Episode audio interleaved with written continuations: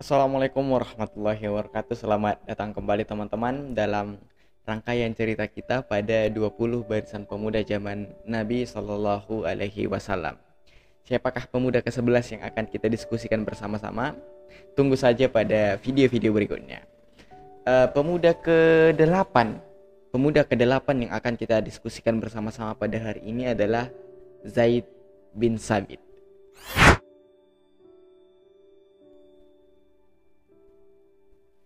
Zaid bin Sabit adalah seorang sekretaris dari Rasulullah Shallallahu Alaihi Wasallam. Disebut juga sebagai seorang pencatat wahyu, muda dan cerdas. Nama lengkapnya adalah Zaid bin Sabit bin Dahak. Nah, uh, Zaid bin Sabit ini di ketika dewasanya memiliki kunyah itu Abu Said dan juga Abu Kharizah. Abu Said dan juga Abu Kharizah. Ayahnya adalah uh, Sabit bin Dahak. Ayahnya ini wafat ataupun tewas pada saat perang Bu'ats. Di saat itu Zaid bin Sabit masih berusia 6 tahun. Karena Zaid bin Sabit sendiri teman-teman lahir pada tahun ke 11 Hijriyah. Nah, jadi ayahnya itu wafat pada saat perang Bu'ats dan saat itu Zaid bin Sabit ini berusia 6 tahun, kurang lebih 6 tahun. Zaid bin Sabit dilahirkan oleh ibundanya yaitu Nawar binti Malik. Nah, itulah ayah dan ibunda dari Zaid bin Sabit. Sosok Zaid bin Sabit ini adalah sosok anak muda yang sangat cinta kepada Rasulullah Shallallahu Alaihi Wasallam dan terus andil dalam setiap peperangan yang dilaksanakan oleh Rasulullah Shallallahu Alaihi Wasallam. Ketika terjadinya perang Badar, ketika terjadinya perang Badar uh, Zaid bin Sabit ini masih berusia kurang dari ataupun 13 tahun. Nah, di saat itu Zaid bin Sabit meminta kepada Rasulullah agar diizinkan ikut dalam perang Badar. Namun karena pada saat itu Rasulullah melihat Zaid bin Sabit ini masih muda sehingga Rasulullah tidak mengizinkannya untuk ikut dalam perang Badar. Namun uh, berbeda ceritanya ketika dalam perang Uhud. Di saat perang Uhud, uh, Zaid bin Sabit ini diizinkan oleh Rasulullah Shallallahu Alaihi Wasallam untuk mengikutinya. Saat itu masih berusia sekitaran 14 tahunan. Namun posisi yang diisi oleh Zaid bin Sabit pada saat itu adalah bukan posisi yang sulit-sulit. Uh, saat itu Rasulullah Shallallahu Alaihi Wasallam memerintahkan Zaid bin Sabit itu salah satunya untuk melihat uh, siapa saja pasukan-pasukan yang gugur. Saat itu Rasulullah memerintahkan Zaid bin Sabit untuk mencari Said bin Rabi untuk menanyakan bagaimana kondisinya. Kemudian Zaid bin Sabit pun uh, mencari Said bin Rabi ini, namun kondisi Said bin Rabi memang cukup mengenaskan, terkena tikaman tombak, sabetan pedang, juga terkena anak panah seperti itu. Kemudian uh, Zaid bin Sabit menanyakan bagaimana kondisinya.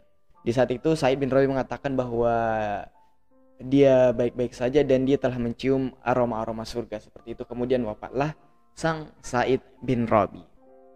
Itulah yang dilakukan oleh Zaid bin Sabit pada saat perang Uhud. Namun pada saat perang Khandaq, uh, Zaid bin Sabit itu sudah berbeda posisi. Kalau pada saat perang Badar tidak diizinkan ikut, pada saat perang Uhud diizinkan ikut namun mengisi posisi seperti yang saya ceritakan tadi. Kalau pada saat perang Khandaq itu uh, Zaid bin Sabit sudah mengemban tugas seperti layaknya muzahid di saat itu Said bin Zabid Said uh, Zaid bin Sabit itu ikut dalam menggali parit karena kan perang kondak perang parit seperti itu menggali parit layaknya mujahid-mujahid lain dan di saat itu Rasulullah mengatakan bahwa Zaid bin Sabit ini adalah uh, sebaik-baik dari anak muda yang ada pada saat itu. Kemudian setelah perang Khandaq, uh, Zaid bin Sabit juga terlibat dalam perang Yamamah. Perang yang sangat mengkhawatirkan bagi kita karena pada saat itu memang perang Yamamah ini dipimpin oleh Abu Bakar. Pada saat itu uh, dalam perang Yamamah yang melawan Musa Ilamatul Kadzab sang nabi palsu seperti itu karena ada fanatisme jadi mereka memeranginya. Di saat itu banyak uh, hafiz-hafiz yang uh, syahid pada saat itu. Dan bahkan uh, Zaid bin Sabit yang juga seorang hafiz pada saat itu uh, memberikan pengorbanan dirinya namun tidak sampai tewas hanya uh, terkena anak-anak panah saja seperti itu hingga Zaid bin Sabit uh, masih selamat. Kemudian setelah itu uh, Abu Bakar Siddiq juga memerintahkan kepada Zaid bin Sabit untuk segera mengumpulkan Al-Qur'an seperti itu karena banyak penghafal-penghafal Quran itu yang tewas pada saat perang Yamamah seperti itu. Ketika uh, cucu dari Rasulullah SAW wafat, Zaid bin Sabit juga beserta dengan Rasulullah. Karena memang Zaid bin Sabit ini juga sekretaris dari Rasulullah ya, sudah kita sebutkan tadi.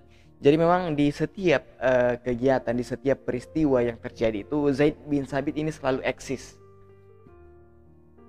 Setelah Rasulullah Shallallahu Alaihi Wasallam itu wafat dan Zaid bin Sabit berusia di kisaran 20 tahunan, Nah, ada suatu peristiwa yang namanya itu uh, Sa'idah Bani Sakifah.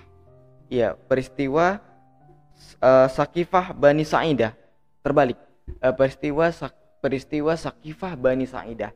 Di saat itu banyak golongan-golongan uh, dari kaum Ansar itu meminta agar uh, banyak ataupun meminta agar uh, pimpinan ataupun uh, komando dari Islam itu dibagi menjadi dua yaitu ada dari kaum muhajirin dan juga ada dari kaum ansor seperti itu.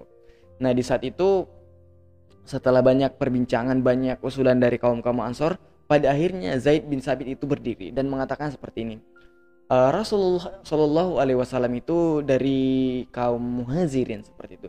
Jadi yang menjadi pemimpin dari umat muslim itu ataupun agama Islam itu adalah dari kaum muhajirin. Dan kita uh, kaum ansor ini selayaknya seperti melayani Rasulullah kita juga harus uh, melayani para pemimpin-pemimpin kita. Jadi setelah uh, peristiwa Sakifah Bani Sa'idah ini diangkatlah Abu Bakar As-Siddiq sebagai khalifah dalam kepemimpinan Khulafaur Rasyidin. Kita mengetahui bahwa Abu Bakar As-Siddiq juga menjadi khalifah pertamanya dan setelah itu menjabatlah Abu Bakar menjadi uh, khalifah dari umat Islam.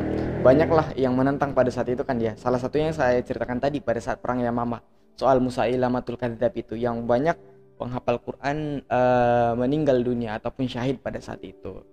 Nah setelah itu uh, Abu Bakar meminta, memerintahkan kepada Zaid bin Sabit agar mengumpulkan Al-Quran agar bisa disatukan seperti itu. Karena kan wahyu udah selesai gitu.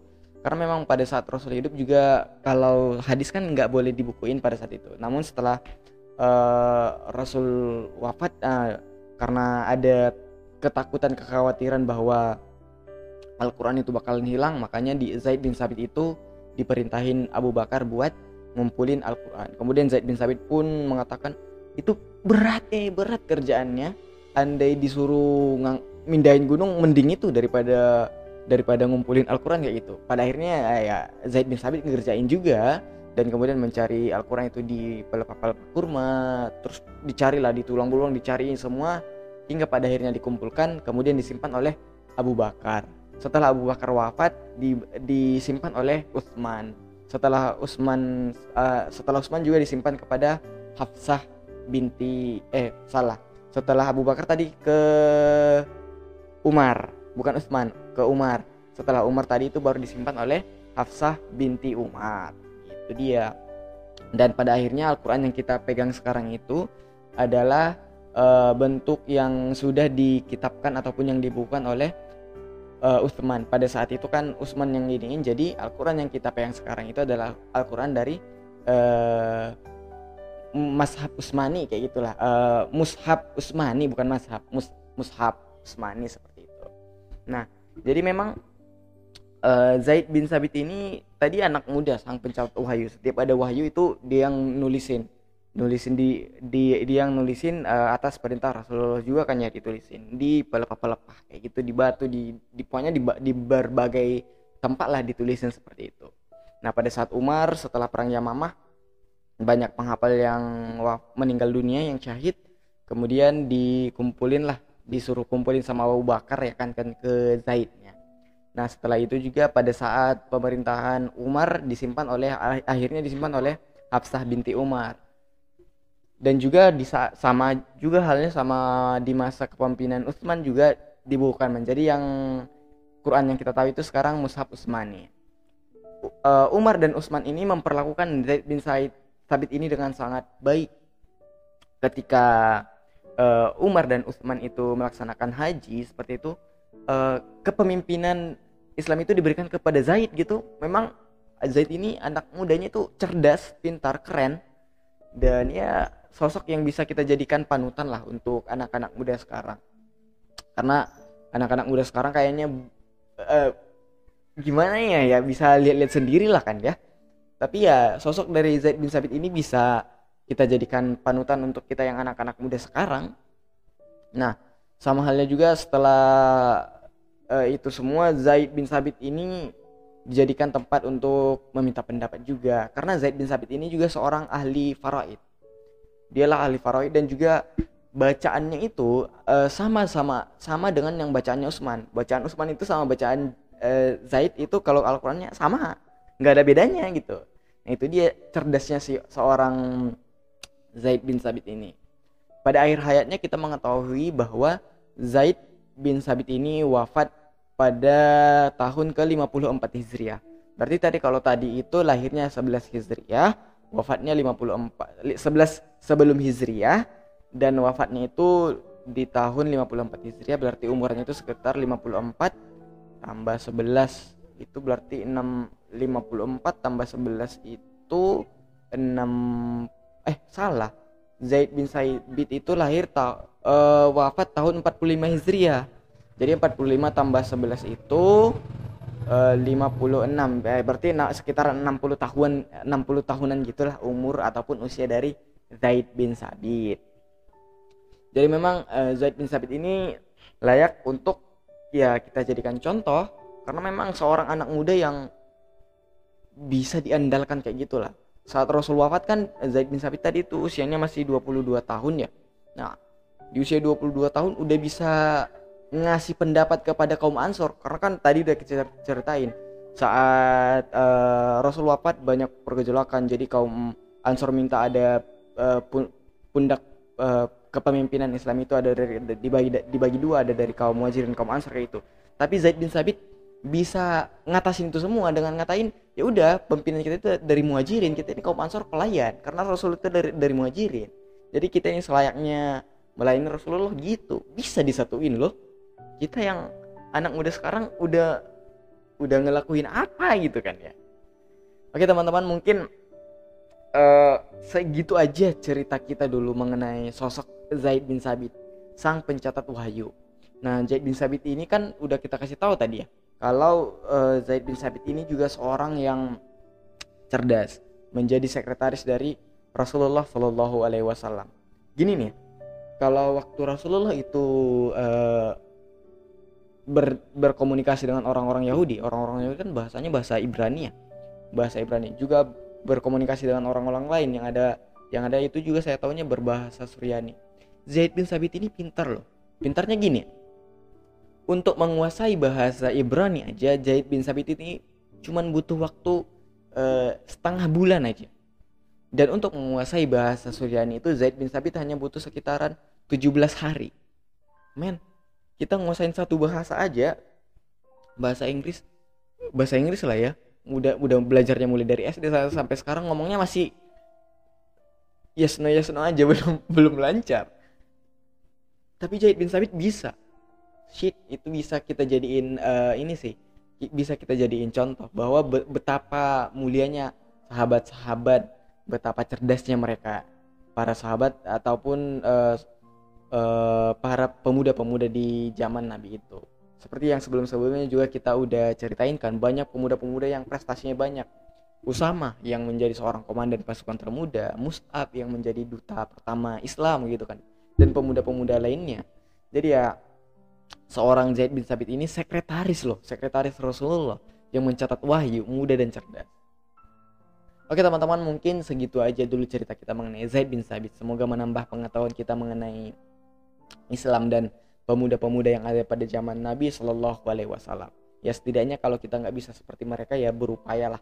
So what we can do ya let's do lah. Dari sekarang jangan di ditunda-tunda lagi. Sekian aja dulu. Terima kasih udah terus ngedengerin kita dan belajar bersama bersama kita di sini. Maaf kalau ada kesalahan kata dan ada kata yang nggak nggak nggak enak kayak gitu kan ya. kalau ceritanya mundur mandir kayak itu bolak balik nggak nggak teratur ya sorry sorry aja karena kita juga ceritanya mundur mandir gitu kan ya Terima kasih sudah terus mendengarkan kita dan sampai jumpa di pemuda-pemuda lainnya akan kita diskusikan bersama. Akhir kata, Assalamualaikum warahmatullahi wabarakatuh.